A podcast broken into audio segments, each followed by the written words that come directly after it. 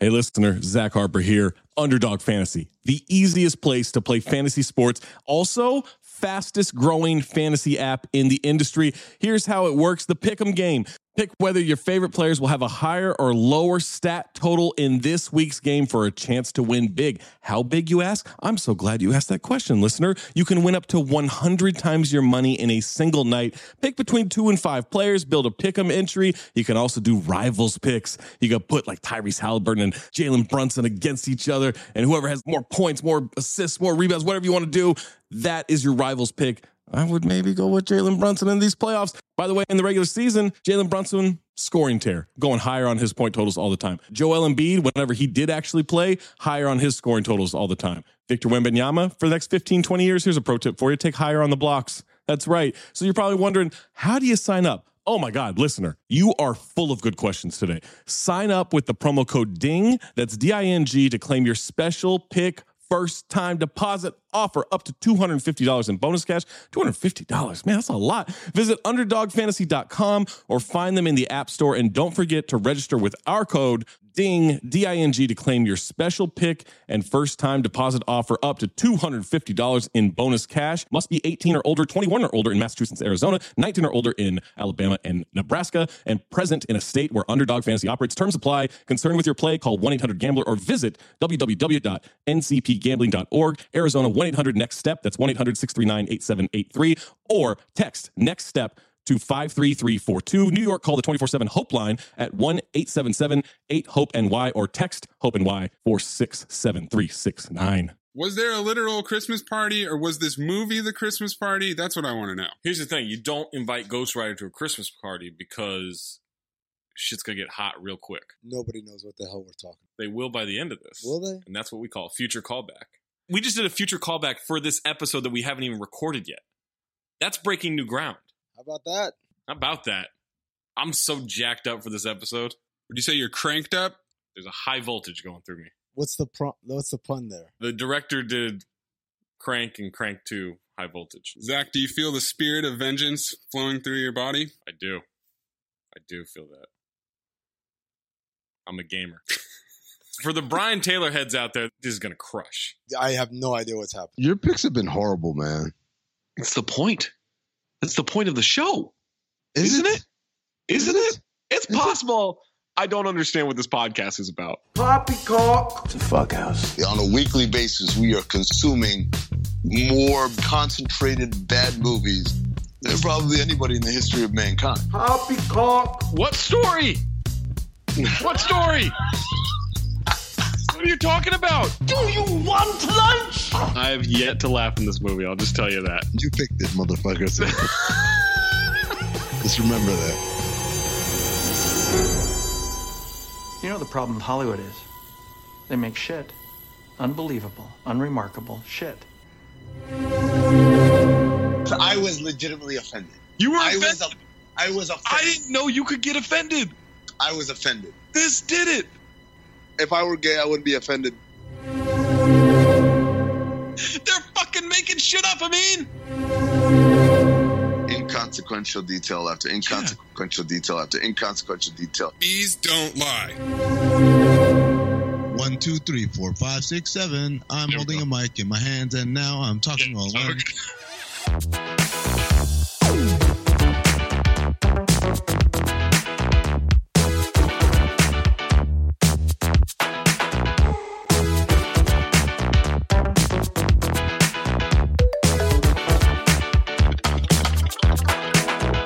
Welcome to Cinephobe, the podcast where we break down the movies you're afraid to admit you love. I'm Zach Harper. That's Amin Al Hassan. That's Anthony Mays. If you have a submission, reminder 40% or lower on Rotten Tomatoes for the audience or the critic score. This week on Cinephobe, we watched the 2017 horror movie Mom and Dad. Back in the cage, boys. I am the son of a pastor. Mom and Dad stars Nicolas Cage and Selma Blair. This is Cage's sixth time on this show. And you know the Academy Award winning actor from Next, Knowing, Ghost Rider, Wicker Man, and Primal. The king of the repeat offenders. What? Repeat offense?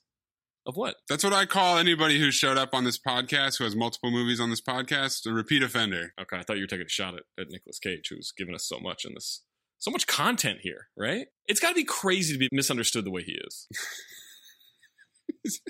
I don't think he's misunderstood. I understand him pretty well at this point. You may remember Selma Blair from Cruel Intentions, the Hellboy franchise, and The Sweetest Thing. There's also Ann Winters from 13 Reasons Why and Night School, Zachary Arthur from Transparent and The Fifth Wave, and we also get Lance Henriksen. You just named the name of a person.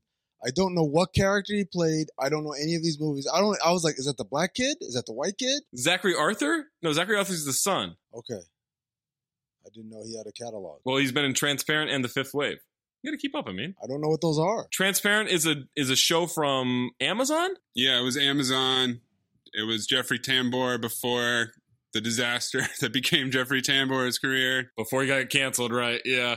What happened to Jeffrey Tambor? He wasn't very nice to women, yeah. Me too. We also get Lance Henriksen from Hard Target. He's Bishop from Aliens. Was he? He's the grandpa. Okay. Mom and Dad is written and directed by Brian Taylor. You know Brian Taylor from writing and directing Crank, Crank 2 High Voltage, and Gamer. Don't know it. Crank and Crank 2, those are Jason Statham movies. Actually pretty solid. Like just dumb action movies. You've never heard of that, I mean? Never. Wow. Wow. It's Jason Statham, and he needs to keep his adrenaline high in order to stay alive. Right. Isn't that every Jason Statham movie? No, he always has to keep his adrenaline high, but not necessarily stay alive. Brian Taylor also wrote Jonah Hex, Fire. and he directed future cinephobe Ghost Rider, Spirit of Vengeance. and then he directed the TV series Happy with our guy Christopher Maloney. And he was also involved in Brave New World, which is that new sci fi show on Peacock that I have not watched yet. And he did that with Grant Morrison, who cameos in this movie. I bet he does a great job. Who is he? I bet that show's fire. The dude with the Scottish accent, Who is he? Grant Morrison. What dude had a g- Scottish accent in this movie? Okay, we'll get to it. Jesus Christ. Synopsis for mom and dad. I mean, what's wrong with you? You seem like you're in a mood. I wonder what what happened to me today that would put me in the mood. I wonder. Oh, Steve Nash hiring? Oh man, you gotta, you gotta celebrate that. That's your guy. Synopsis for mom and dad. A teenage girl and her younger brother must survive a wild 24 hours during which a mass hysteria of unknown origin causes parents to violently turn on their own kids. Before we continue, Maze, had you ever heard of this movie before? No. Oh man, this went So, crazy through like the film festivals Zach, so you, when did you hear of this movie? when it came out. When did you watch this movie? A month ago? Oh, so you just watched it. Well, I didn't know it was available. I just came across it by accident. I had heard that like it was killing at the festivals. So you watched this movie like recreationally Mhm. and then decided, hey, this will make a good cinephobe. Here's what I did. I watched the first 25 minutes of this movie. I then stopped it because I thought, I want to watch this with Aaron. Then, a couple days later, I got her to watch it. We both watched it, and then I decided this would be a great episode of Cinephobe. I'm glad that you, the point where you stopped was 25 minutes because that's going to, that that's a future callback. I'll let you know how that factors into my review today. I just want to remind everyone that Amin claims that he goes into every episode of Cinephobe with an honesty. And I just want to remind everyone that Mays has said on this podcast that he brings the same energy regardless of pick. So just thought that's an important tagline for this movie. they brought you into this world. Now they'll take you out. Do you want to know how I came into this or do you want to wait on that? Oh, no, I think it's pretty obvious how you came into this. No, no, no, no. This is how I came out of this. I don't come into the taping of every podcast with an honest. Well, I do. You, you're getting the honesty. I give everything, uh, particularly if I've never heard of it. I've never heard of this movie. Okay. Matter of fact, when you said, "Oh, this is a good one," Mom and Dad, it's a Nicolas Cage movie. I legitimately thought it was like one of those Raising Arizona, like 1989 Nicolas Cage movie. Oh, so you went in with a poor assumption and it's changed your mood. I thought it was going to be yeah. The poor subject thinking it was going to be a good movie, particularly when I saw the critics liked it. Interesting. I said, "Oh, okay. Well, maybe this one's actually going to be good, but misunderstood." Spoiler alert: i- It's not. other taglines. Sometimes they just want to kill you. $7 million estimated budget. It grossed $116,000. Very limited release. Oh, I had $169,000. Seven million dollars again on what? Probably Nick. It definitely wasn't on locations or. It definitely wasn't on the CGI of the car accident scene. I mean, it's a limited budget. What do you want? couple fun facts about mom and dad it is the second shortest movie we've watched after Problem Child. It's only 83 minutes, and it is the fourth lowest grossing movie we've watched after The Fanatic, Primal, and Teen Witch. Theodore Rex has to be up in there somewhere. Theodore Rex is the most expensive straight to VHS movie ever made, so no box office. Also, just want to remind everyone that it didn't make money, but it did just like dominate film festivals. and, you know that that never that never means anything. So when you say dominate film festival, Zach, what. you mean it appeared at the Toronto Film Festival? Yeah, and everyone went nuts. Didn't you hear Nick Cage in that video? Did it win anything? Probably. That's a no. Film festivals? No, I didn't look. In case you're wondering what that means, that answer means that's a no. So you want me to look up if this did anything? I, I didn't know we were doing film festival stuff now, but I'll, Well, I didn't know it either until You're you the one who brought it up! until you sang its praises like seven times. I just know that it. I mean, look, I, I keep up with a lot of this stuff. I don't check. I don't even know that it did well at film festivals. I'm just kind of taking your word for it. That's not true. It kicked off the 2017 Toronto International Film Festival. That doesn't mean it. That means it was the first one. That was the first movie. They just yeah, they just start that off with anything. Okay. I don't know. Yeah, because you saved the best for first, I mean. Before listening to the rest of this podcast, Mom and Dad is available on Hulu. Rotten Tomatoes score: Mom and Dad received seventy five percent from the critics on one hundred thirty four reviews. Yeah, they never know anything. And thirty nine percent from the audience on over fifteen hundred ratings, just because people haven't really seen it. So a lot of dumb people reviewed it. So that makes it one of the only picks we've done that doesn't qualify in critics but qualifies in audience, and it also has the highest critic score 75%. Critically acclaimed. I mean, you want the positive or the negative? Uh, glass half full, yada yada yada. Wow, everybody's just thinking about the negative. Well, I think the, ha- the glass is half full. Everybody thinks it's half empty. Wow, see, just kind of going through the motions here. All right. Robert Abele from The Rap, a gleefully trashy horror comedy. I- I agree with one of those words. Simon Crook from Time Out. Granted, the delivery's as shrill as a banshee stepping on a Lego brick, but here's a film with something to say. What's it got to say? Grant from Time Out. AA Down of AV Club. If it doesn't entirely exploit the potency of its metaphor, there's still a certain grim fun in seeing Taylor give Family Feud an outrageous new meaning. Brian Taylor does have a distinctive style. He does. He really does. A lot of lot of noises with cuts. Terrible. Leah Pickett of Chicago Reader. Cage and Blair, both giving their best performances in years, revel in the black comedy and social satire while also giving emotional weight to the parents' resentment towards the kids and each other. Mm. I don't even know what Selma Blair has done in years, but I've seen at least one movie that Nicolas Cage has done in years, and it's not. This is not the best. Oh, you thought Primal was better? Yes. Interesting, because I believe you phobed that. No, that doesn't mean it's good. I just think it's better. No, there's not. He's so much better in this than in Primal. Simon Abrams of RogerEbert.com. Is he dead? What? Is Roger Ebert dead? Yes! What? What? Is he? You're thinking of Siskel. They're both dead. They're both dead? What about Richard Roper? Still kicking. Did he kill him? Too soon. Simon Abrams, RogerEbert.com. I'm sure you think you already know how you're going to feel about mom and dad, but it's better than that, and in ways that you really must experience for yourself. Talking to you, I mean. It's not though. Noel Murray of LA Times. The ultimate point of mom and dad is that it doesn't take a rage virus to make a middle aged man want to put on his old Misfits t shirt and smash something. Spoiler alert. And then the last one, Craig D. Lindsay of Village Voice. Think the happening, but only parents get affected, and the movie's actually good this time around. Another shot at M. Night Shyamalan, baby. All right, the negative reviews. At this point of time, my thought on critics not liking stuff is then turn it off, you fucking weirdo. You have so many options. People who watch an entire project to hate on it, man, it is so weird to me. Barry Hertz of Globe and Mail. Nicolas Cage does crazy like no one else, but his descent into insanity here, not too far from how his character acts at the beginning of the film, really, can't elevate Taylor's juvenile take on adulthood. Accurate. Also, yes. Accurate, also, yes. Johnny Olakinski of the New York Post. Watching adults murder or attempt to murder toddlers, teens, and even a newborn baby just isn't funny.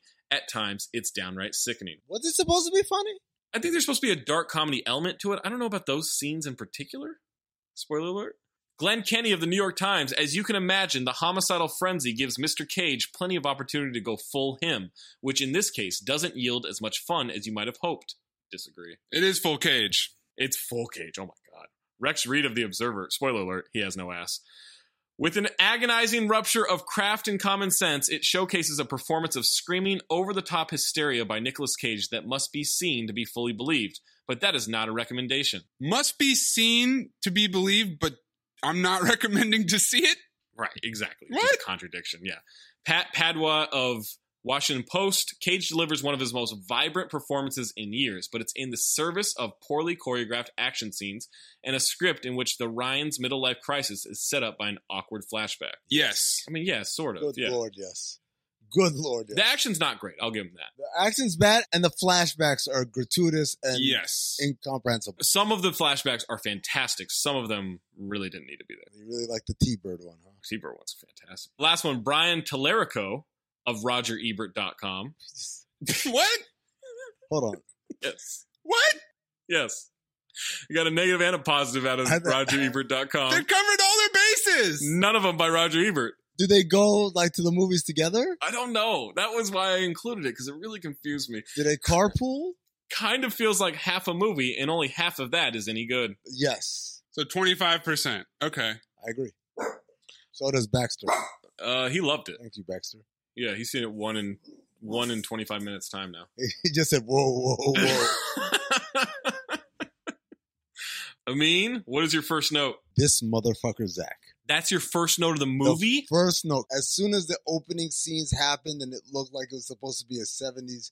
Well, no, actually, no. I, I take that back. I wrote that note when I sent you guys that picture and said, Is this the movie? The screen has a picture of Nicolas Cage just looking crazy. And it says, Mom and Dad, thriller, horror. It doesn't say the word comedy in there, which is good. That tells me that Hulu watches these movies before they actually classify it. Mhm. And so that's when I wrote this motherfucker Zach. Then as the opening reel started playing, I said Selma Blair, and then I said I can already tell I'm gonna hate this kid. Primal is all over my Hulu, by the way. Oh yeah, You're welcome. It is the main homepage of my Hulu. me too, me too. What is happening? I do worry that I have obliterated your algorithms. We don't even watch that many Cinepho movies on Hulu, so how do they know? Oh, you think they don't know? Big Brother's watching. Everything we talk about, they put into your algorithms, whether it's on Hulu or not. Doesn't matter. All right, we've got TV static, and then we've got static on a car radio. A mom leaves a baby in the car as we hear a train approaching, walks away from the car with it parked on the tracks, and we see a train about to hit it. Cut to the title credits and a shot of suburbia USA. I missed all of that. All I saw was a train coming towards a car. Then it didn't actually hit it, so then I thought, did I just miss where the car was? Was the car just waiting for the train? Oh, so you weren't paying attention I was, I yes. from the get go. Hold on. I mean, you, s- you say you start the movies with the same thing, but you already missed the Exactly. first scene. Exactly. Your first note is Zach Exactly. is a motherfucker. What is? Saboteur! Saboteur! You- hold on. Like, how do you sabotage something that's already a dump? How would you even tell? You the difference? haven't even watched it yet, and you missed the opening scene. You click play. The opening scene's right there. Erroneous! Erroneous on all counts! We get actual opening credits, shots of Nick Cage and a guy in a car with a topless woman on top of him. It says starring Nick Cage. We get a double shot of Selma Blair, a double shot of Ann Winters, a double shot of Zachary Arthur, and then other people in the movie. I did like the song with the opening credits. I don't know what the song was, but I liked it a lot. Something about yesterday, but not the Beatles yesterday. Don't think I recognize a single song in this movie. Oh, there's no, there's one song you 100%. Oh yeah, recognize. absolutely. There's a Yeah. song you recognize. There's, Yeah, a, there's a absolutely. very famous song in this. Okay, so we've ju- we've established that both of you didn't pay attention yet. You have an Oh, opinion. on this fuck case. you. All right, here we go. Cut to two teens talking on the phone. A girl is in her bedroom on the phone, and her boyfriend maybe is riding a bike while she talks about leading him down a path of corruption. He's got a big test today, guys. The PSATs. If you are in middle school or high school, listen to this podcast. What is wrong with your parents? First of all, Take it from me. The PSATs don't matter. They're a good kind of like give you an idea what the SATs are going to be like, but what you score on them literally doesn't matter. agreed. Yeah, I mean, let, let me just tell you, education in general kind of overrated. I dropped out of college. Look at me. Stay in school, kids. Uh, he says he can't be ready with her taking up all his study time. She wants to celebrate tonight and get away from the parental units. Her brother then barges in and says, Mom says to get your ass out of bed, and then he throws his underwear at her. Like I said, I know I was going to hate this kid. She gets up pissed. She Tim Tebow's a toy truck at him as he runs away down the stairs and knocks down a framed picture of the family. Then she sees her mom's purse on the bed and has a mischievous look on her face. Amin and Maze, have you ever stolen money from your parents? No. I don't believe so. No. I've definitely kept the change before, but I wouldn't say Oh, I yeah. outright stole money. Take it back then.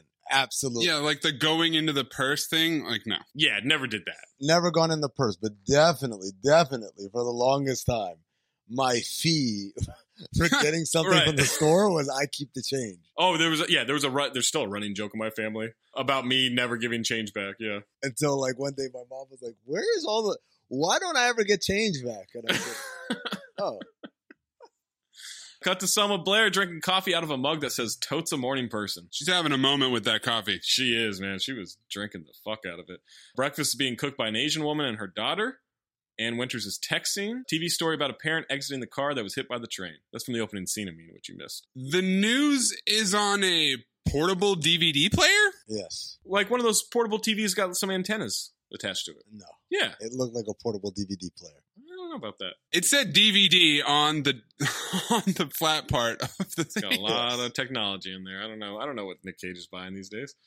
Nick jokes with Josh about this happening. Says, "Remember, always do what your mom says." Then he recreates the crash with Josh's toys and squirts ketchup all over the toy and the counter. Watch, I wrote this got dark. Some dark humor from your dad. It's an example of how he is throughout this movie simultaneously very playful and also with a very short fuse. Yeah, it's it's. Set, I mean, it's setting it's setting up the tone of the movie. What no. No, it's not. Selma Blair admonishes Nick for making that joke. The daughter wants to go to the movies with Riley tonight, and Selma asks a great question. Since when does anybody under 30 go to the movies? That line was pretty clever. And then Nick says, You're not seeing that boy.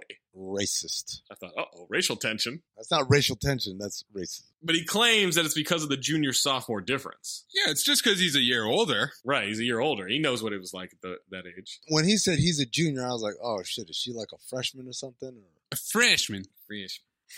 Grandparents are coming for dinner tonight. Daughter claims it's going to be mom and grandma being passive aggressive with each other. also, what is the elevator music playing in the background of this scene? That's just letting you know it's just Anytown USA. No, it's not. It's letting me know this is a very annoying filmmaker. Grandpa's going to tell his disgusting Vietnam stories. The kids mock him telling one of the stories about pulling a knife out of Charlie. Killed the Charlie bastard with his own pig sticker. Selma then apologizes to the housekeeper. I am so sorry. Daniel, Mrs. Lion. I'm the Chinese. Chinese is not the Charlie. I was I was so confused. There might be some racism coming from these parents. I was so confused why this housekeeper was here and why she brought her daughter. no, I'm not Charlie. It gets better. And then Carly, played by Ann Winter, says she's already on the rag. And then Nick Cage freaks out, saying he's not hearing it. And Selma says, hashtag inappropriate talk. Hashtag. She a cool mom. That's the second good line in this movie. Okay, so we're we're two for two so far. Oh, that's terrible. Oh, Well, I'm not counting all the misses that have happened up to this point. Nick tells the daughter of the Asian housekeeper to never have kids. She sticks her tongue out at him. Oh, I thought he was telling. Yeah, yeah, No, yeah. he's telling the housekeeper. Yeah, and she says too late. Take my advice. Never have kids. And then the kid is right there. and No, she no, no, sticks- no, no, no, no, no, because the housekeeper has a different name. He says a different name than than Sun Yi. He didn't say Sun Yi. But she goes too late. like I don't know what name he said. All I know is he says, "Take my advice, never have kids." The kid says, "Too late," or someone says, "Too late." The kid sticks her tongue out at him, and he says, "Oops." Carly predicts that someone named Jeannie will have her kid today, and mom will be a no show for dinner anyway. Now she's texting her friend saying she got the money. The mom says she wants to trust her as they're driving to school. We then see a flashback of her stealing the cash. Mom also says, please don't Facebook when they're driving. It's their only time together between the two of them. Facebooking. Two things: one, the flashbacks already now have been overdone. We don't need flashbacks for events they could have just shown us happen. We've only had one flashback, haven't we? No, we haven't. We had the Nicolas Cage flashback with the titties, No, that hasn't happened yet. That's just in the opening credits. the opening credit. That's still a flashback. Not really. Yes, it is. We don't Just know in what the it is at that introduction. Yeah, point. we don't know what it is yet. How can it be flashing back? We don't know what it is. I thought that was another character in the movie at first. fuck both of you guys. The other thing also is when when she said, "Could you stop Facebooking?" I wrote, "Okay, now they've killed the joke." Like the first two times, it was clever l- l- writing, and now it's just we're we're beating a dead horse. Question Is she wrong because Facebook owns Instagram? Oh, right on a technicality. Good writing. Nobody says Facebooking though. Exactly. She's trying to be a cool mom. No, even moms don't say Facebook. Mom is breaking down about everything revolving around Carly, and Carly says, Doesn't everyone's life revolve around themselves? Who else should it revolve around? Mom says she's a part of the family, has to pretend to give a shit even when she doesn't give a shit, and that they used to be best friends, but that's not the case anymore. Someone says that the kids are everything for her, and that's when Carly says, It's not her fault that you have no life. And I wrote, it kind of is your fault that she has no life. if you weren't here, she'd be like doing blow and traveling around the world and doing whatever the hell she wants. Back home, Josh is crawling around the floor, and that's when Nick Cage picks him up, throws him on the couch, and starts tickling him as we hear horror sounds happening. First of all, sound effects trash. It's a Brian Taylor thing. Second of all, he doesn't throw him on the couch.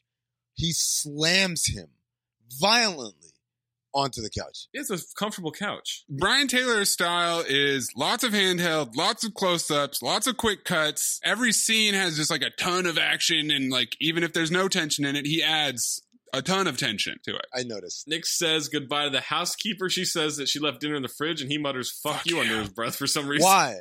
Why? He's unhappy, I mean.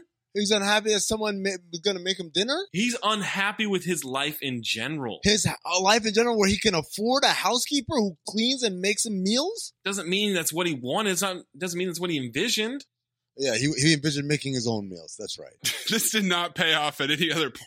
No, it did not. No, not 100% did not pay off. He just hates her. Well, maybe he's racist. Maybe that's the overtone. I don't know. Josh hits him in the head with a soccer ball. He turns around with an intense look on his face and then gives a fake smile and a laugh and says, 10 is not a guarantee for you. At that point, I said, this kid looks really small to be nine. I'm really bad at judging kids' ages. I, I'm gonna tell you right now. I have a nine-year-old. There's no way I can pick up my nine-year-old and slam slam the kid on the couch. Like my my kid is huge. Like, maybe if I- I have a tall nine-year-old, so maybe that's it. But my nine-year-old would tower, absolutely tower. over okay, this kid. let's go to a tiebreaker here. Maze, you're good with kids. What do you say? Nothing. I didn't get anything from a mean on that one. I, I giggled. Oh, Did you hear okay. I didn't hear the giggle. Nick Cage leaves for work, looks around the neighborhood. There's nobody out.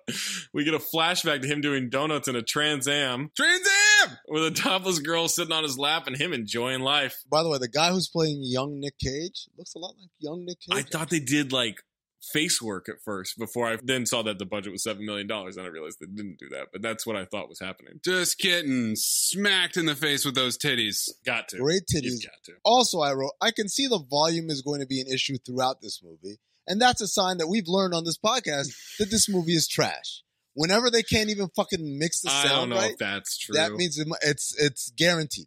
Guaranteed. Cut back to him buckling his seatbelt in current time. He misses the old days. Now we're at school and classes in session. Some blonde student is listening to music. Okay, so she's listening to an aggressive rap song called I Know That You Pussies Don't Want It by Bill Saber. And I looked this dude up. Bill Saber. Saber also has a dollar sign in it. And he is a rapper whose dreads make him look like a bighorn sheep. And I texted that picture to the group chat. oh, that's what that was. Interesting. Okay. Forgot about that. Nothing to me? You don't like that? Nothing. No, I, I thought it was literally a song made for the movie. That's how bad it was. It's not a good song, that's for sure. The teacher takes her headphones out, confiscates her phone. He listens to the music, says, You kids need to go to church. Then he starts texting from her phone and tells Carly she can bring her phone to the front as well. The teacher looks like the dude from all the Sandler movies. I don't know what his name is. The movie where he adopts the kid, he's like the lawyer that tells him, you got to give the kid back or whatever. It's the same dude. He's in every goddamn Sandler movie. The dude from Grandma's Boy? Yes, that dude. all right, this is a two Americas thing because Maze he doesn't look anything like that guy. Uh, yeah, I, I can't. I can't. This is this is an all white all white people look the same. I can't indulge this comparison to a person that Amin may or may not know in a movie that has nothing to do with this podcast. No, no, no, no, no, no. I'll, t- I'll, t- I'll tell you exactly what he looks like. He looks like that dude if he gained weight and his and went gray. That's a lot of difference. Hold on, hold on, hold on. Let me let me look up his name. 'cause I'm gonna go Unbelievable. crazy. Jesus Christ! How many people are in Big Daddy? Wait, I'm sending you a picture right now, okay? You calm your tits right now. Oh. This is who you think it is. That's not a good picture of him, but yeah, it looks like him. Oh my god. Two Americas. Like if he No, g- give him like, Oh, no, give no, him like no, no, Not 40, at absolutely all. not. 40 extra pounds and then make his hair gray and long. Unbelievable. Oh my god. when he texts her and she sees it, I do love the mocking like "oh my god" face he makes at her. I think that's good acting. No, all right, they'll get the phones back at the end of the school day. Josh is playing with toys. The housekeeper is pounding chicken on the counter. Why are neither of these kids in school? TV goes static. Neither the housekeeper's kid nor uh, Josh, who's just fucking around. I don't know. What does that matter? Josh, the nine-year-old, is just fucking around. Josh runs through the house. Housekeeper stops pounding the chicken and it looks at her daughter. Josh then drops the toy, sees the door to the garage, and has a flashback of leaving some small animal in the dad's Trans Am. Here comes a flashback. He brought the animal cereal. Now he checks on the animal and the shit is dead. Cage walks in with his golf equipment, Stupid ass kid thinks that the animal eats cereal. eats Fruit Loops. They couldn't even be bothered to tell us what kind of animal it was. No. No, no, no, no. That's too much. Nick Cage comes in, complains about the smell of not getting out of the Trans Am. The kid comes to when he hears the sound of the housekeeper apparently murdering her own daughter with the mallet. Did not know that what was happening. I just Oh, thought really? She was, I just Oh. thought she was pounding chicken. Cut to an aerobics class with Selma trying to keep up with the movements of the rest of the class. The instructor's checking out the women, and Selma's friend is loving it. Selma Blair, no rhythm, no ass. Now they're getting coffee after class. The friend is talking about being a hot mom. Friend is hideous, by the way. She wants the instructor, and she's telling Selma that it keeps her going. She calls him a juicy hunk of asada. Carne asada, I mean. That means meat. She's horny, crass, wants a real drink, and hates her daughter for being hot. Yep. Super gross. Super gross. She said she was watching her daughter get dressed the other day. One day those tits are going to drop, you little whore. I'm just saying, like, what is wrong with you? Yeah, she's a terrible person. Terrible. you know, She's not supposed to be sympathetic character. I mean, Not a sympathetic. Who writes a character who stares at their naked child? I don't know that she stared at a naked child. I think she saw her child getting dressed. There's a big difference there. Someone thought she had cash but can't find it. Got 100 bucks out of the ATM just yesterday. And the friend says her kids steal from her constantly. How much money do you get out of an ATM? I mean, it depends on how much I need. Not for like a specific purpose. Like, I need some walking around cash. So I don't do it at an ATM. I do it at a grocery store if I buy groceries. How much fucking money do you get? But Jesus Anywhere from Christ. 60 to $100. Semantic boy, what do you do, Mace? It's usually 80 bucks. My ATM will algorithm and tell you, like, basically the s- most common transaction. It's 80 bucks. Okay. Mean? I go a nice 140. Oh, okay. That's nice. A little walking around money. That'd be nice. I'd love to pull out $140, you know? Yes. yes, Maze, the $60 that I have extra on you is the difference. really dragging me down that I can't do that. Massive difference in lifestyles. Two Americas. It sure was nice seeing the teams back out on the gridiron over the weekend. Or was it? I don't know when you're listening to this. I don't know if you're listening to this before this week's action in the NFL. I don't know if you're listening to it after. Have you been binging these episodes, saving them up? Listen to four or five at a time as Amin, Maze, and I just yell at each other over movies? I don't know, guys. I can't be from the future, even though I might be from the future. Maybe this is a future callback. I don't know. I just know the one thing that we can all agree on there is no better place to get in on all the action from the weekend than with DraftKings, the leader in one day fantasy sports. To add to this week's excitement, DraftKings has millions of dollars in total prizes up for grabs. Some of the movies we review don't have millions of anything at all. But DraftKings does, and they have it for you. If you haven't tried DraftKings yet, head to the App Store now because you don't want to miss this. You draft your lineup now. Don't wait five minutes. After I'm done with this ad, you pause this episode. You go download the app and you draft your lineup now and feel the sweat like never before. Every run, every pass, every catch means more with DraftKings. It's simple. Pick your lineup, stay under the salary cap, and see how your team stacks up against the competition. Nothing adds to the excitement of watching the game quite like having a shot at millions of dollars in prizes.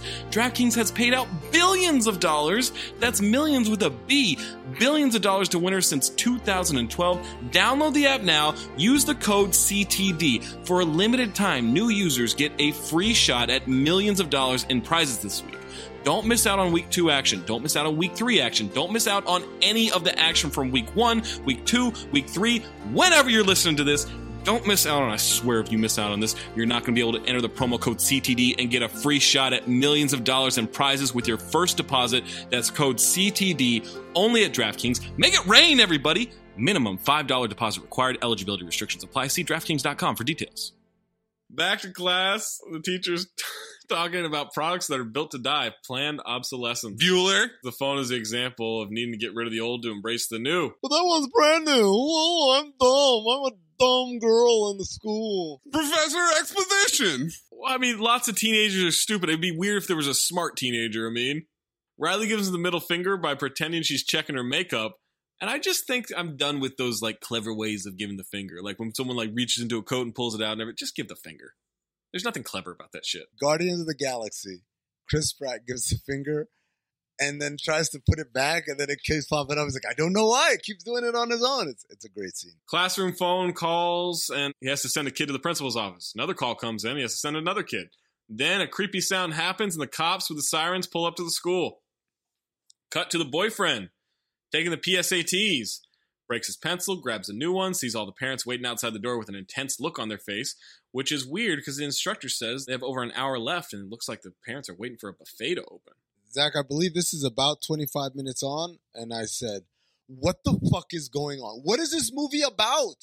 I, like, I just didn't know what was happening. Oh, I mean, you're going to know pretty soon. Because also, you didn't pick up on the housekeeper killing her daughter, so you're a little behind here. Or the woman killing the baby in the beginning. Right, yeah, you missed the opening fucking scene, I mean. Two dead kids already, you mean? You know what this movie reminds me of? Now that I think about it, it reminds me of Bird Box. No. What? What's the fucking point? How did it start?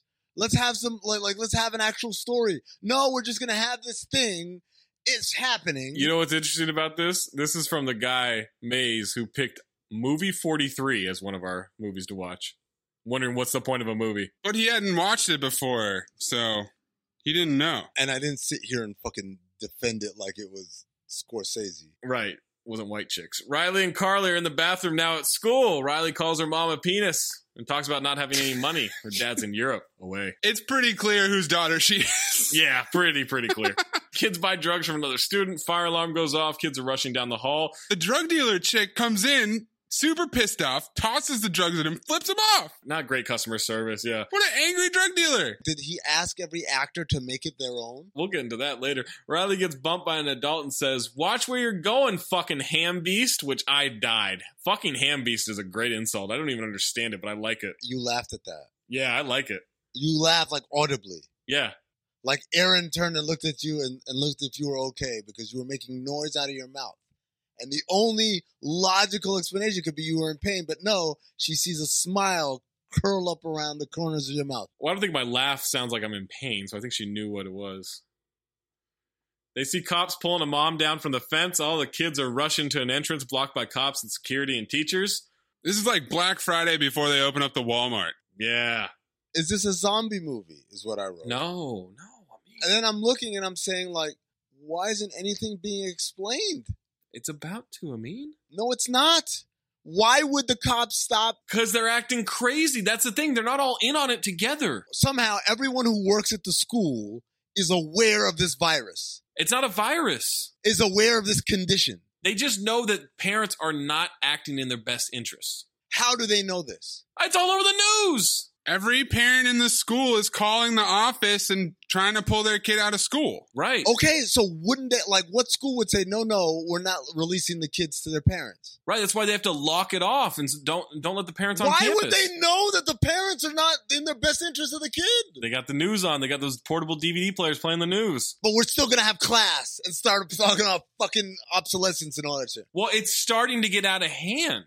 I mean, like processing this stuff in real time. No, they're not. They're not processing anything because this movie's too fucking dumb to- to even figure that out. Disagree. The boyfriend finishes his test with 20 minutes left, feels he crushed it, walks out of the room, goes to unlock his bike.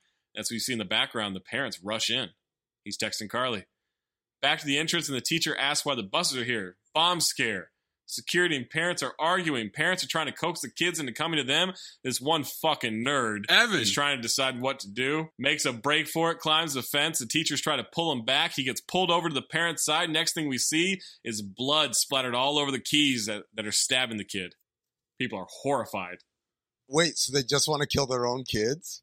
Yes. You would think, like, if you know this knowledge, then why aren't we, like, doing a better job of corralling the kids back in? They don't know. They don't. Well, there also was a bomb no, they know. scare. They know. Zach, don't say they don't know because we just saw. They know the kid- something's up. and they don't trust it. They're still again processing in real time. I mean, Oh my god. This is when it turns into a full on zombie movie. people start screaming, parents hop the fence. It's a mad rush. Kids are running away, and we've got absolute chaos. One parent tackles his kid by putting a trash bag around her head to suffocate her. Another's trying to stab his daughter with a first down marker, to which I wrote the note, bring out the chains. We get some police brutality. I, I told you to stay back. And then he just screams into the sky. I know for these this filmmaker, what's the most unbelievable thing I could think of? A cop just waylaying and punching a person way after they're knocked out and then acting out of control. Or you could just do real life. You would have done that to a black person on a regular fucking day. Right, but he does it to a white woman, a white mom. Hey, officer dipshit. Maybe you want to get up off of that, that one and go stop one of these other parents who's trying to kill their kids. I mean, it is madness, and we know cops do not handle themselves well under high pressure situations. That'll move the chains. This is the realest part of the movie. They choke, you know. Sometimes you you see these guys. It's like when you you're in the golf course. They choke. Uh, it's tough. It's a tough job. And uh. There's a pretty fat dad who laid out pretty hard for a tackle that I was impressed with. He did. Girls are sneaking around the parking lot. All the parents rush through them, leaving them alone. Seems odd.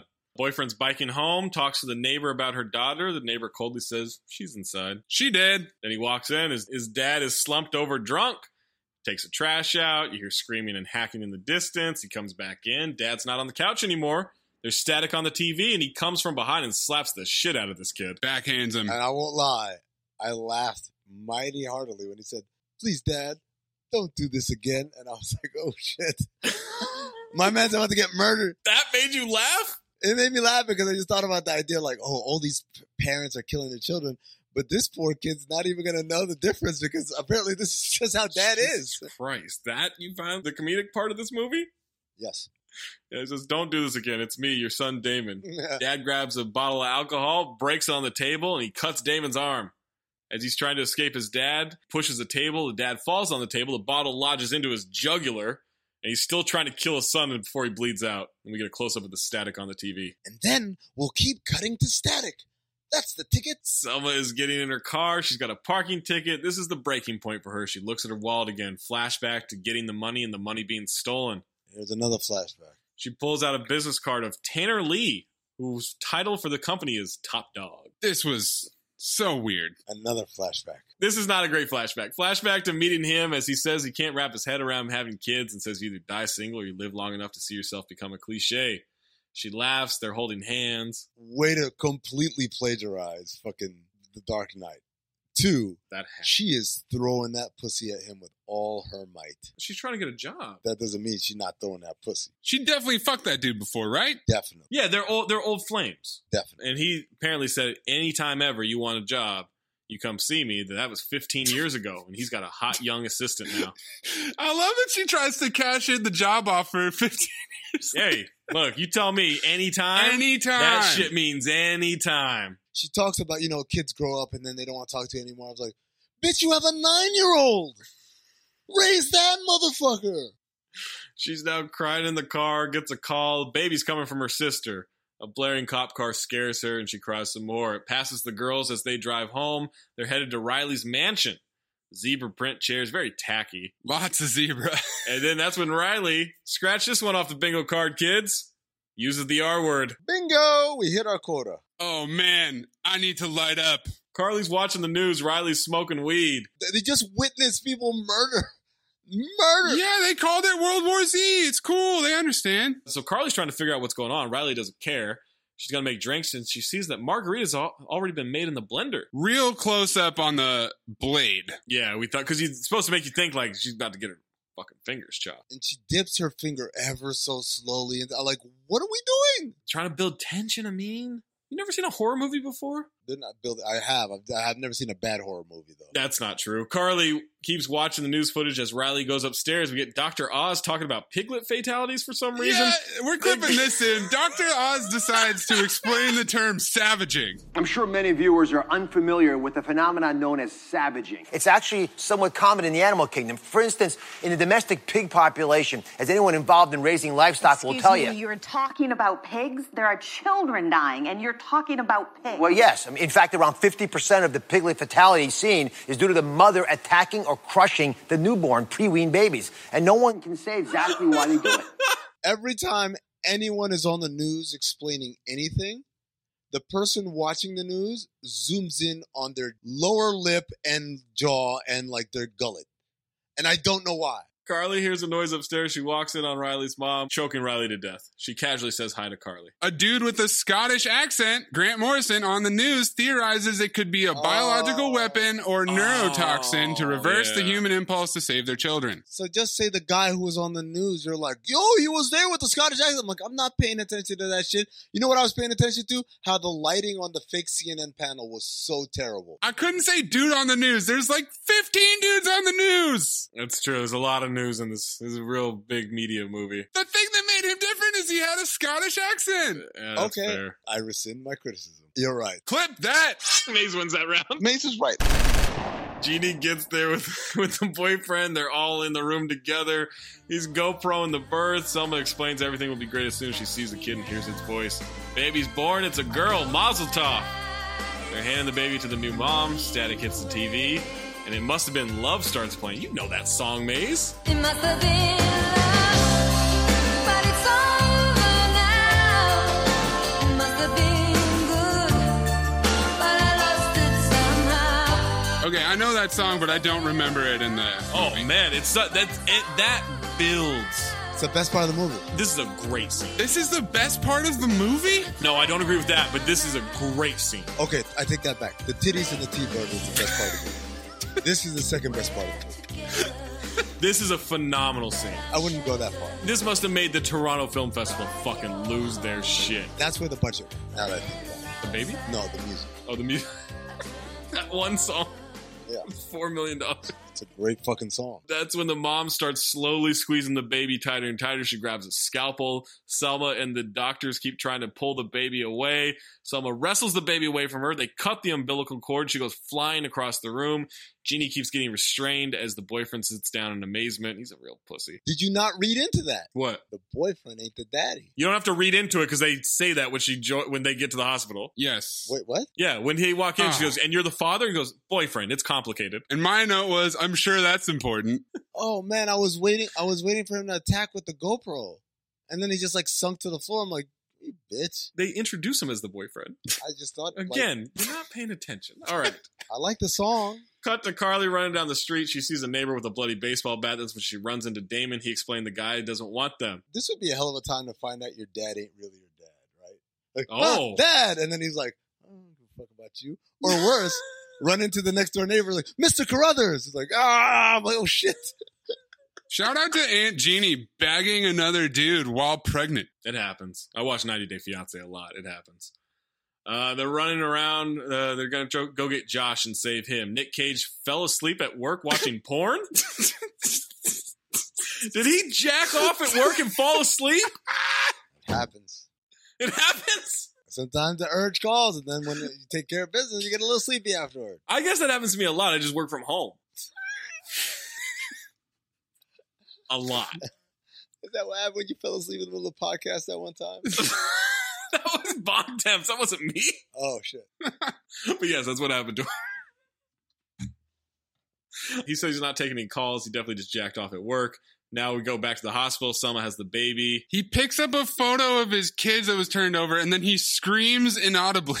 Yeah, well, he wasn't going to jack off in front of his kid's picture, Maze. He's a good dad. That's not the part I'm reacting to. I'm reacting to the scream that we don't hear. Well, yeah, I mean, he's Nick Cage. Of course he's going to scream. It's just so full of rage. Jeannie's been sedated. The nurse asks for the baby. The cop insists she gives it up. There's a shot of the nursery in the hospital, and all the dads are peering through the glass, and they look deranged. neither of you guys have kids. You know that nurseries don't exist anymore, right? No, I didn't know that. Still trying to get these people out of there now, right? So the baby never leaves the, the, the room. The delivery happens in that room.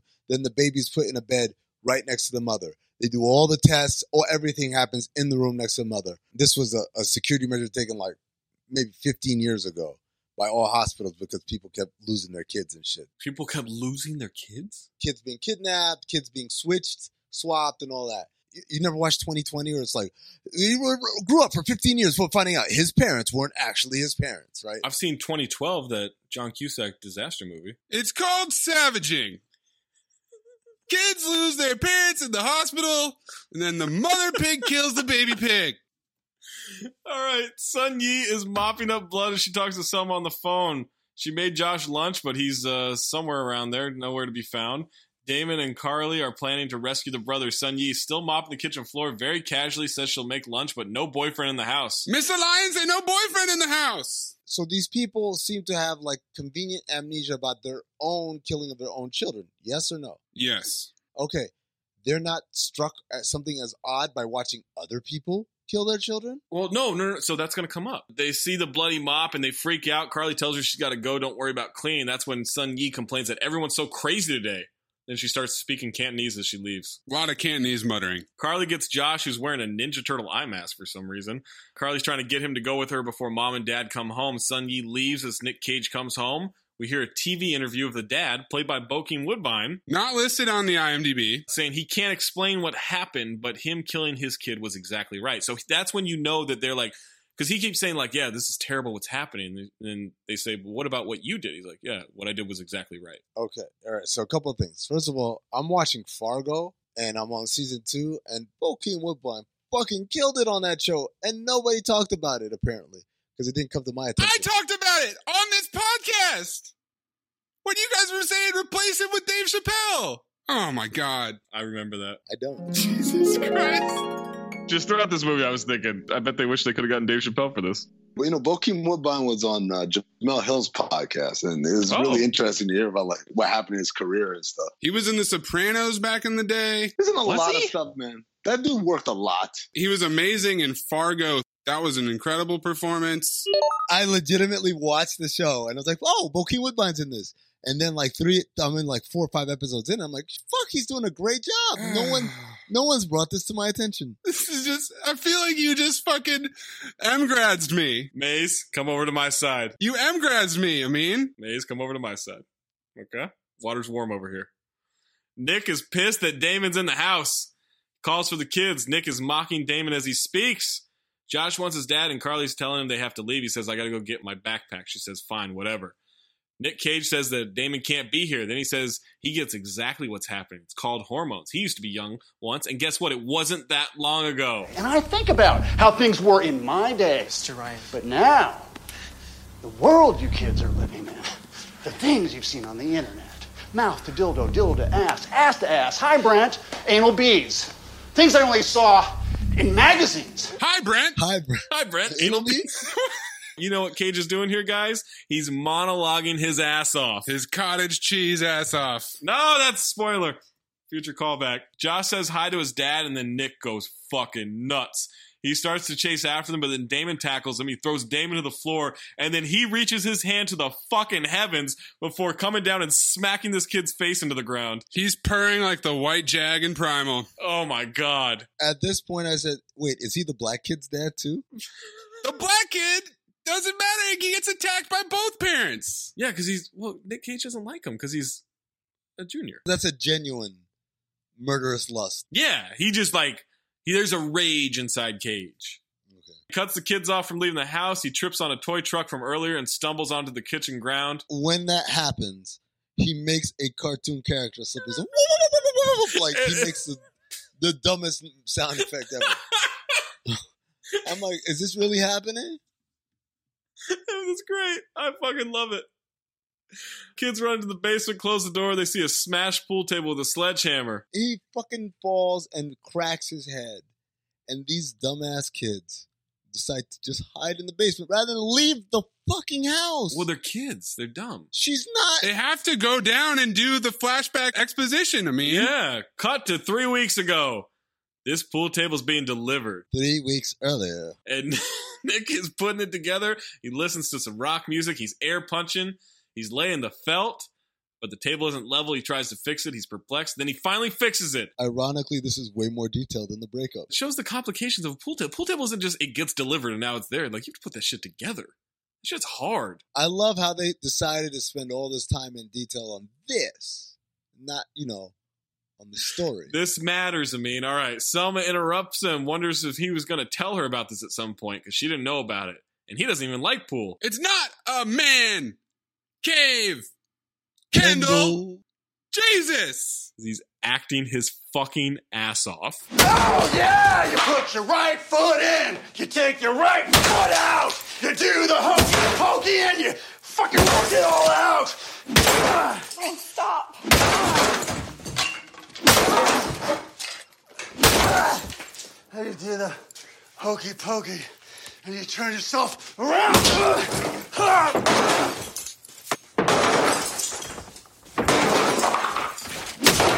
That's what it's all about.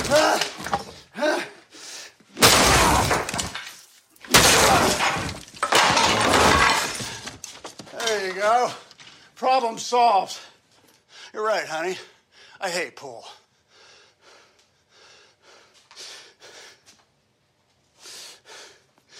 Not a big fan of machine part sales either. Trying to hit quotas down there, be a big man. Not exactly what I had in mind as a young dude, you know. Bright future, everything in the world to look forward to. I mean, I was going to grab the world by the balls and squeeze, boy. God damn it, I remember that kid I used to be like it was four fucking minutes ago. My feet barely touched the ground back then. My kill ratio was 9 out of 10. It was 100% sex. That that guy, in a million years, could never have pictured this tired motherfucker he turned out to be. Flat on his ass, fat, bald, cottage cheese, fucking ass, blue bonnet, buttered waistline with hair coming out of my ears, my nose. My salary went from $145,000 to $45,000. Yeah, building a fucking man cave. That's right. You're right.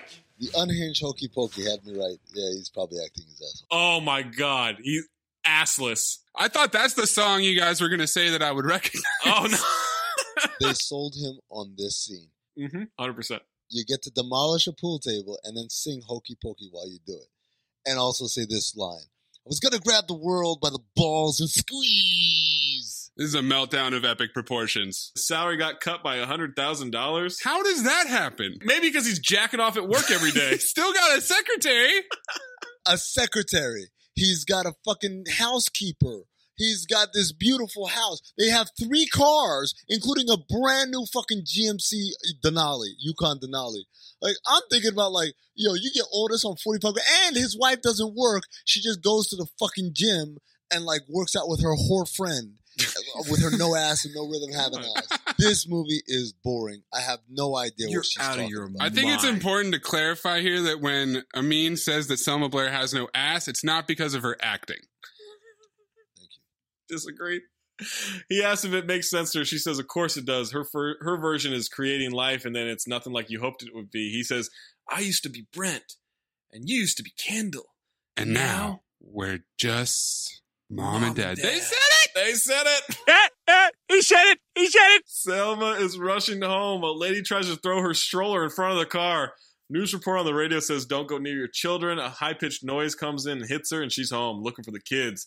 Cage is on the floor, knocked out. He starts to come to as she steps up to him. He says, You're home early. She says, So are you. They stare intensely at each other, and then he says, They're in the basement. I thought they were gonna fuck. One, two. How does he know they're in the basement if he got knocked out before they escaped? Maybe he heard it. His senses are going crazy right now.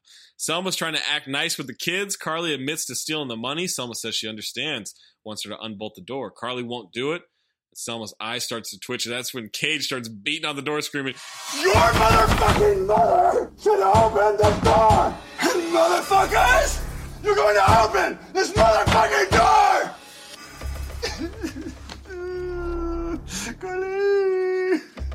Not so helpful. assless right now, you guys. He's definitely assless. There's no ass to be seen. Yeah, no ass to be seen. Carly, Joshy. Oh, that reminds me. This pissed me off today. Aminu and I were on the radio. He called Sean Marks Marksy. It really bothered me. I didn't like it. Marksy. Just had to bring that up again. Selma gets the toolkit. She takes out an electric saw. He says, That's not going to cut through the door. She says, The hell it won't. It's a sawzall. That means it saws all. It doesn't work so great. So Cage goes upstairs to get his gun. It's missing. Then he hears the gunshot, and Josh has the gun. Shot it through the door. Selma's screaming. Hit her in the arm. Selma didn't know that uh, Cage bought a bought a handgun. She lectures him on how one in five adolescents injure themselves involving firearms. very very calmly lectures him about that like with the that stat which may or may not be true I wrote this movie's educational. exactly i felt like I, I fell into an educational Selma exposition. yes but also you know this is the funny part as i said Oh man, I hope we don't get a flashback here. Spoiler alert, we do. Combination for the lock was uh, Josh's birthday. Cut to a flashback of the kid playing with the gun in front of the mirror. In his underwear. He's doing his taxi driver impression. Cut back to Cage saying, Damn it, someone's got an idea. Cage wants to take the bullet out and she says to leave it. He pours alcohol on the wound. She's bandaging. He is dumping alcohol. Oh my God. She's kind of acting her ass off here, though. I don't think that's an easy thing to like pretend the pain. She's getting blown off the screen by Nick Cage. So That's it's true. Yeah, pretty it's hard tough to, to, do it's anything. tough to judge. Yeah, the kids hear a lot of moving around upstairs. Nick moves the oven. He unscrews the gas line, tapes a hose to the valve. They run the hose to the basement. That's when uh, Selma Blair sees the body of Sun Yi's kid in the garbage can outside. They couldn't even give us like the overhead shot of her lifeless eyes or something. It's not needed. I mean, it's all implied. It's subtlety. This movie's very subtle. Actually, it wasn't implied because I didn't know, and it wasn't subtle because There are later on flies she's- everywhere. You can hear the flies. You- I it's didn't know dead what was body. in there. I thought maybe it was the dead animal that was in the trash. Well, she's gonna can let you know later. All right. She Exactly. buries That's why the I said it's open- not subtle. She buries the opening of the window. Uh, he runs the gas to the hose and says, "Love you." He's being super supportive during this whole like, let's figure out how to kill these kids scene. He's being a terrible father. He's- He's being a good husband. Feels like I'm talking to myself. Does it feel like I'm talking to myself? Carly's got the gun. Selma's taping over the bullet holes in the door, trapping in the gas. As Carly starts to poke the tape, she stabs through with a knife, trying to get him away from the door. Now the gas is just leaking into the basement. They'll hear the kids coughing when it's filled the basement, and they'll cut the door down then. Sitting there and waiting, and hours pass by. Kids are coughing, they're talking in the basement. Carly is saying, Mom and Dad are trying to kill them, they're gonna get out of there. She goes to a big vent in the basement, takes the vent door off. She's looking inside the wall with a flashlight, finds a box of matches, starts setting up a trap. Tells Josh to be quiet, stay back, and cover his nose. They hear him cough as she slides the striking part of the box, the matchbox, under the door. She tapes it down. She sets up the matches to strike it if the door opens. Pretty good trap. It's actually pretty brilliant. Really, you think it's brilliant? Yeah, absolutely. We are stuck in a basement full of gas. I know. I'll ignite it, and that'll. she kill knows they have an escape plan. Did, did Yeah, you not pay she- attention to what? the vent? How did they get upstairs? I have no. I, I still don't know how they got upstairs. There's a vent. There's a vent. They climb, they climb in between the walls in the crawl space and get upstairs. How did they get that high? That shit is up on the ceiling. They're beams and shit. It's the frame of a house. Uh, They can't climb. The fucking one. The one little kid was barely big enough to even fucking. He's big enough to shoot a goddamn gun. Which is also weird. Why was he the one who shot the gun? Why wasn't she the Because he's the one one? that found it. Because he's the one that found it. Christ. Taxi driver. Yeah, taxi driver. Also, also. I mean, have you not hey, seen Taxi Driver? Nicholas Cage Bob and De Niro. hey, Nicolas Cage and Selma Blair, if your plan all along is to kick the door down, why do you need the gas to slow them down? I thought they were just going to gas them so they die. Because they have a gun. Wait, no, stupid. They put the gas before they even knew there Me, was a gu- stupid. You didn't even know they climbed the fucking walls. How would they know they had a gun? The plot hole we should be focusing on is that if the gas is getting into the air vent, the whole house would be full of gas. It's possible they didn't know that. But how did they know they had a gun? Because he shot his mom. That's how he knew. Just keep going. They go and hide. Nick starts sawing the lock off because he hears the coughing. Kids go through the wall vent. Mom has a mallet as the kids go through the crawl space. He knocks the lock out. Kids are above the parents. That's when Nick opens the door. The matches strike, and a huge flame blows him back as the screen goes black. Slow motion explosion fireball over Nick Cage's face. This had to have been $2 million. Selma comes to, grabs the mallet as she shakes off the cobwebs. David starts to come to as well, so he's not dead. That's good to know. Selma sees the hole blown through the wall. She hears the kids jumping down from upstairs. She chases after Carly, who locks herself in a room. Once again, so you've just had this explosion that's knocked out your two parents, and you've clearly escaped. Why don't you get the fuck out of the house? We don't know how much time passed. I literally don't know what you're talking about. Selma is trying to knock the door down. We flash back to young Carly putting on makeup in front of the mirror. Selma says it's okay. She doesn't have to be afraid of her ever. Then starts teaching her about applying makeup. And now we go back to current day. She busts down the door, hits the mirror with the mallet. Carly bites her. She rips Carly's hair. Damon restrains Selma. They're all struggling. Damon is not strong. This nigga's still alive? Lock her in the closet. Damon jokes he used to think about his parents getting divorced was the worst thing in his life, but it turns out it doubled his chance of survival. This is terrible. That's kind of clever. These motherfuckers are making jokes? They're laughing. They're giggling? We used to think we had it bad. Josh comes in the room, asks where mom is. That's when Selma tries to bust through the door. She has a hanger. She uses it as a weapon, and she stabs Damon through the fucking cheek. Fish hooks him. Impossible. Pulls it out of his cheek, then Selma knocks him off the second floor to the living room. She is fucking him up. He is sure catching a lot of blows considering the parents are only supposed to be murdering their own kids. He falls, and Selma Blair momentarily forgets what she's supposed to be doing because she just stands there and stares at him. Everybody stares at him. Nick, burned and with cereal stuck to his face, grabs the saw. He just starts repeating, saws all means it saws all. Iconic. They have the kids trapped in the kitchen. Carly starts apologizing for saying they have no life and not talking ever. Selma says, whatever. And Nick Cage just keeps saying, saws all. Saws. Oh. That's when the doorbell rings. His parents are there. It stops them dead in their tracks. He gets the door and his mom maces him. The doorbell rings. They stop. It breaks the trance, and they're like, They go right back to normal, yeah. "Oh, your parents are supposed to come today." Oh man, I forgot. So I said, "So social graces stop the murder." Got it. Maybe it's a bell that does. Got it.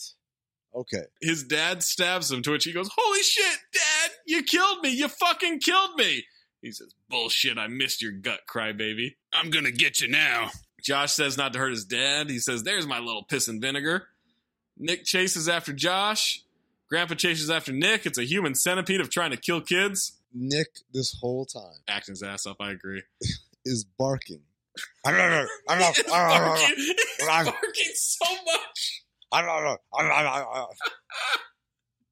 Even DMX thought he was doing too much. Selma stops the mother-in-law from grabbing a knife. Says that she doesn't want to kill Brent. That's when uh, the mom calls Kendall a whore and says Kendall's not even a real name. That's a great line. You were never good enough for him. You're a whore. Kendall's not even a real name. Josh goes into the Trans Am. Nick chases with an axe, and we get a flashback Just what we needed. about the time Nick said he fucked up. He tells a story of stealing the keys to his dad's Firebird, and the car ended up uh, getting totaled. To which I then thought, did that topless girl die? Also, why is he telling his nine-year-old about pussy? Well, all right, he catches himself. That's not fair. He says that his dad sold No, it to no, him. no, no, no, no. after no. the crash. He No, had to no, learn how to no. fix it, and by the end of the summer, he had it fixed. Calls it a pussy magnet and says, "Sorry, chick magnet." I wrote that line before he actually said that. Who's to say? There's so many flashbacks. Who's to keep track? No, no, no, no. He says to him, I was such hot shit. He was cussing his ass off already. But I'm like, okay. It's like, I was such hot shit. I had, I, I got, took your grandpa's car and then got this girl, not your mom, some other girl. I used to, you know, I used to get somewhere. And he's telling him about basically having this topless bitch in his car. Titty donuts.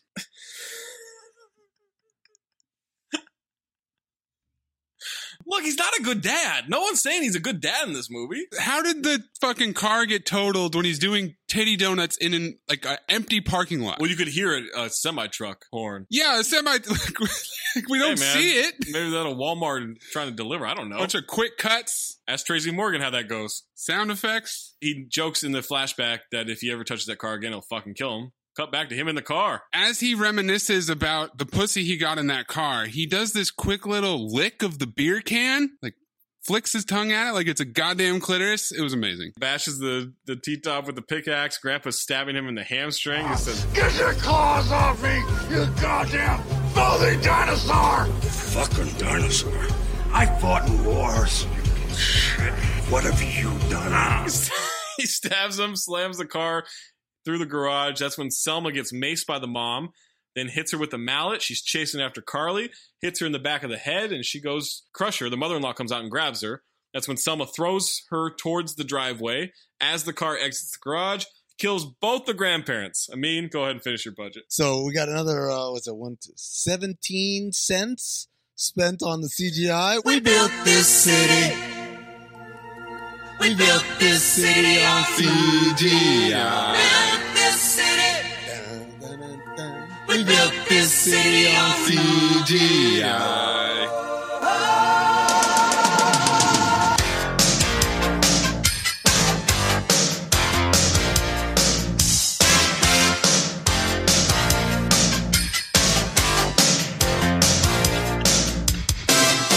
We built this city on CGI of the grandmother flying from the car and the grandpa flying through the car. It is Yeah. the absolute worst CGI we've had on the show since. No, Since, no, was it knowing was the one with the plane crash? no, that was Yep. good CGI. That was terrible CGI. No, get out of here. No, Catwoman, all the CGI was bad. Get how dare you? yes. Yes. Come on. Put some respect on the origin of CGI City. Exactly. Then Selma starts coming after Carly again, and Damon knocks her the fuck out with a shovel. This kid's resilient. Still not dead. This kid could take a punch or a hook, you know? Or a fall from the second story. Cut the mom and dad chained to a pipe in the basement. Parents are trying to act normal to the kids as they struggle to get out of their restraints. Why are they still here? The basement that was blown to shit like 10 minutes ago. Now they show they're crazy, they're nuts. He sees a billiard ball roll towards him. He starts crying. Get the sawzall. I love you, Dad. Oh, sweetie. I love you, Mom. Me too. Don't you know we love you both more than anything in the world? And that's when Nick Cage says, Sometimes we, sometimes we just want to. And then it cuts to the credits. Roll credits. Never been angrier for the end of a bad movie. Nick Cage said this was his favorite movie that he'd filmed in the last 10 years. Which prompted me to look up the interview where he explained what his three favorite movies are that he's done and much more. Of the last 10 years. So it's Mom and Dad, Drive Angry, and Joe. Never heard of any of those. Oh, I've seen Drive Angry. It is. It's great. And Joe is another one that, like Mandy, actually supposed to be pretty good. You mean like mom and dad was supposed to be pretty good? That kind of pretty good? The flashback with Topless Girl. This is also used by Brian Taylor in an episode of Happy, the Warren Easter. And you know who's in it? Who's in that scene? Christopher Maloney, our friend. I am Wrath in Wet Hot American Summer. John Waters named this film among his 10 favorite released in 2018. Ironically, it shares a title with Mom and Dad, a film that Waters had previously cited as having a huge impact on his aesthetics and career trajectory. All right, where do we want to go next with this? There is no, uh, unfortunately, Tony Medley was not at the Toronto Film Festival, so he didn't review it. Do we want to talk more about the interview or just just clip it in? Well, he doesn't act anymore. He feels, you know? I feel like that's important. It's important to recognize for the people who are going to listen to this podcast. You got to look up this interview because he looks more in character for a movie at the interview than he does in this entire movie. It looks like he's filming Primal. He might have been on that set, right? He's going to walk off the set of this interview and film Primal. It does look a lot like that. Untitled Indiana Jones project. For people who have not seen this movie, how would you describe this? Oh, everyone's looking at me. Um punk rock, rebellious, irreverent, original, badass. Um, That's why we're looking at you. very happy to be back. I said to uh, Brian, who is the visionary behind the whole thing, as you know, uh, my three favorite movies I have made in the last 10 years. Number one, Mom and Dad. Number two, Drive Angry. Number three, Joe. What happened was he gave me the script, so we did Spirit of Vengeance together. So I knew, and, and I will be so bold. He's my Kurosawa, and I'm his Mifune, uh, or Mifune if I want to be Japanese correct. Um, he lets me do what I need to do, and he knows how to utilize me. Um, I'm user friendly for Brian, but we have a shorthand. So he gave me the script. I turned him down. He, he wanted me to do TV. I said, I can't do TV. I'm an effing movie star. But what happened was he gave me the script, uh, and he said, Now this is what did you say? What was the? There was something you said. What was it? Th- uh, this is our gift for the movie gods. This is our gift to the movie gods. So I read it, and I said, Brian, we're doing this. We went everywhere. Nick Chartier, Voltage. So long, sucker. He didn't want to do it. He missed out because last night shit was off the hook. Mr. Cage, how many kids do you have? Uh, two and two grand grandchildren. Your grandfather? Yes, I sure am. Does the term over the top even register? You show me where the top is, and I'll let you know whether I'm over it or not, all right? I design where the top is. Brian could speak more to this than I can. He knows how spiritual acting is for me. I don't even like the word acting anymore. I don't, because it implies lying in some way. I don't act. I feel and I imagine and I channel. But can I just say one thing? Do not ever invite Ghostwriter to a Christmas party. Don't do that. And he knows why. You just and he did. And what happened? Uh, let's just say this movie was my revenge. Honestly, this interview just did so much for like it deepened my appreciation for him. He's amazing. I've been trying to tell you guys this. You know he's only two Best Actor awards behind Daniel Day Lewis. I'm only three Best Actor awards behind Daniel Day Lewis. That's a good point. You're a zero-time winner, and Nick Cage can't say that. It was a Kanye West level of psychotic delusion. Oh, I don't know about. I don't know if I like that. I know you don't. I don't know if I like that. I don't. I don't agree. I agree to disagree there. I have to respect any creative's self belief when it's that high. Nick Cage's belief in himself, unquantifiable. How could you not believe in yourself when you have that kind of ability? Show me where the top is. You know, like you to can, show you me. can- and I'll let you know if I'm above it. I mean, like, look, you may not have liked the movie. It sounds like, although I guess we haven't gotten to Phobrophile yet. But Nick Cage is fantastic in this movie. Can we agree on that? This is not my favorite Nick Cage movie that we reviewed. No. Not what I asked you. Can we agree? Sounds like you're setting up the golden dumpster, the nominees this time around. Samantha Lamole as the foul mouthed horny friend Jenna, Sun Yi the housekeeper, Evan the dumb kid that runs to his parents first and gets killed, Dr. Oz explaining savaging, Cinephobe legend Nicolas Cage, Transams, Grandma and Grandpa coming in strong at the end, Cage licking the beer can, the birth scene, and Titty Donuts. I mean, what's your golden dumpster? Uh, I, I mean, I guess titty donuts. Okay, Maze. I'm giving it to Cage, the man himself. He got a unanimous golden dumpster for Wicker Man. Zach, you gave him the golden dumpster for Ghost Rider. How could I I'm not? doing it for this. Okay. Once he starts cranking it up, after he cranks down at work, the movie it's another level. I mean, it's got to be the pool table scene. so the whole pool table monologue. Yeah, man, that's phenomenal. I was 100% sex. At no point in my life have I ever been 100% sex. 90, sure. 93, maybe. 100% sex? Well, you've never owned a Trans Am. That's true. I've never owned a Trans Am. That's a pussy magnet. Sorry, chick magnet. It reminds me of uh, the car from Teen Wolf Two, right? Like every, Yeah. It's the same car. Same car, just different color. Pontiac. Fober file, I mean. You got to go first, Zach. Oh, I gotta go first. I mean, I think Nick Cage does an incredible job in this movie. I think Selma Blair does an incredible job in this movie. Lance Henriksen, very funny in his one scene. It's not a great story, give you that. It's a little disjointed at times. I don't love Brian Taylor's style, but Cage carries it. If it was on TV, I would 100% throw it on. I've watched it twice in a month. Yeah, it's yeah, file me. Absolutely file me. I mean, This movie not only is a phobe, but I, I think I figured out this is how we're gonna get this thing under control. See, I picked the breakup last week because I thought the positivity, the exuberance would come back, and everybody would be like, you know what, man, let's get this pod back to when the better times. And I really foolishly thought like Zach when Zach said, "Oh, I got a great one." I was like, "Oh, finally, we got a little momentum here." And then I saw what you did, Zach. I know exactly what you did.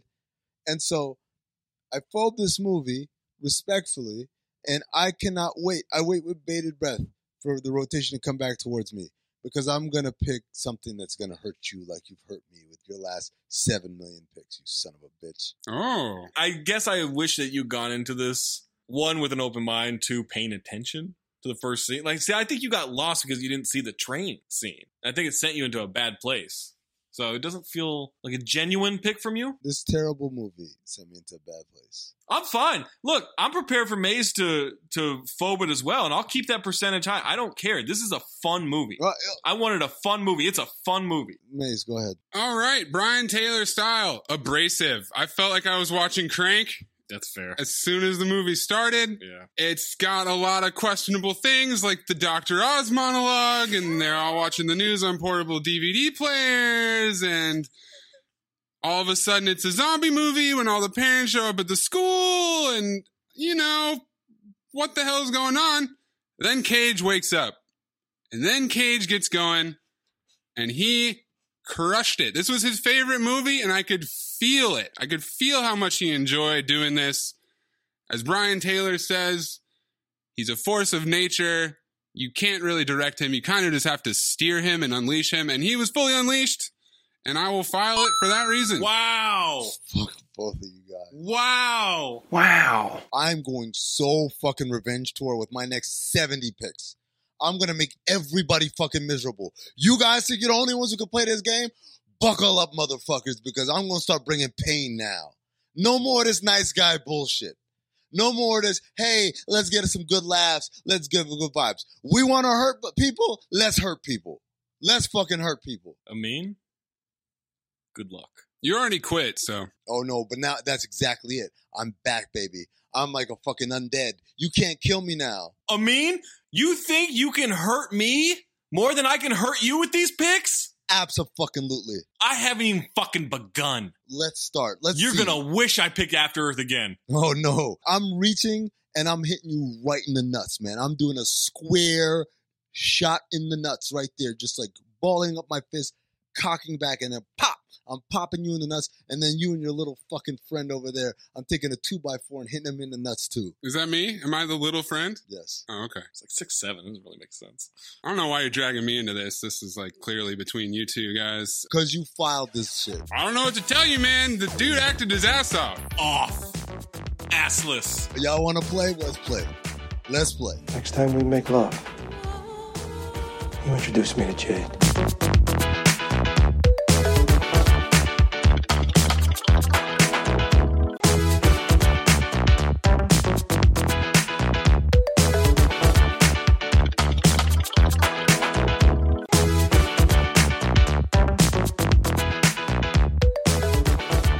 Well, Maze, what's your pick? my pick. So, as I told you guys in the chat, I've been going through it, been trying to figure out what's next. I thought that I was starting the run with Wet Hot American Summer. I was proven tragically wrong with that. And there's three movies on Showtime that I've been staring at, and one movie on Amazon that I've been staring at. I haven't seen any of them. I'm taking us back in time to a simpler time, to a time of the lawnmower man. Never seen that movie. I- I'm getting the word right out of the way. Oh, that word is everywhere. The word is in the ether. I'm surprised the word isn't in the title. Oh, and oh, the reason they put it over the top, And the goddamn podcast. Uncle Frank, he's back. Yeah, baby. Repeat offender. Life's better with American Family Insurance because our home policies help protect your dreams and come with peace of mind. Save up to 25% by bundling home, auto, and life. American Family Insurance. Get a quote, find an agent at amfam.com. Products not available in every state. Discounts may not apply to all coverages on an auto or home policy. Discounts do not apply to life insurance policies. Visit mfm.com to learn how discounts may apply to you. American Family Mutual Insurance Company SI and its operating companies, American Family Life Insurance Company, 6000 American Parkway, Madison, Wisconsin.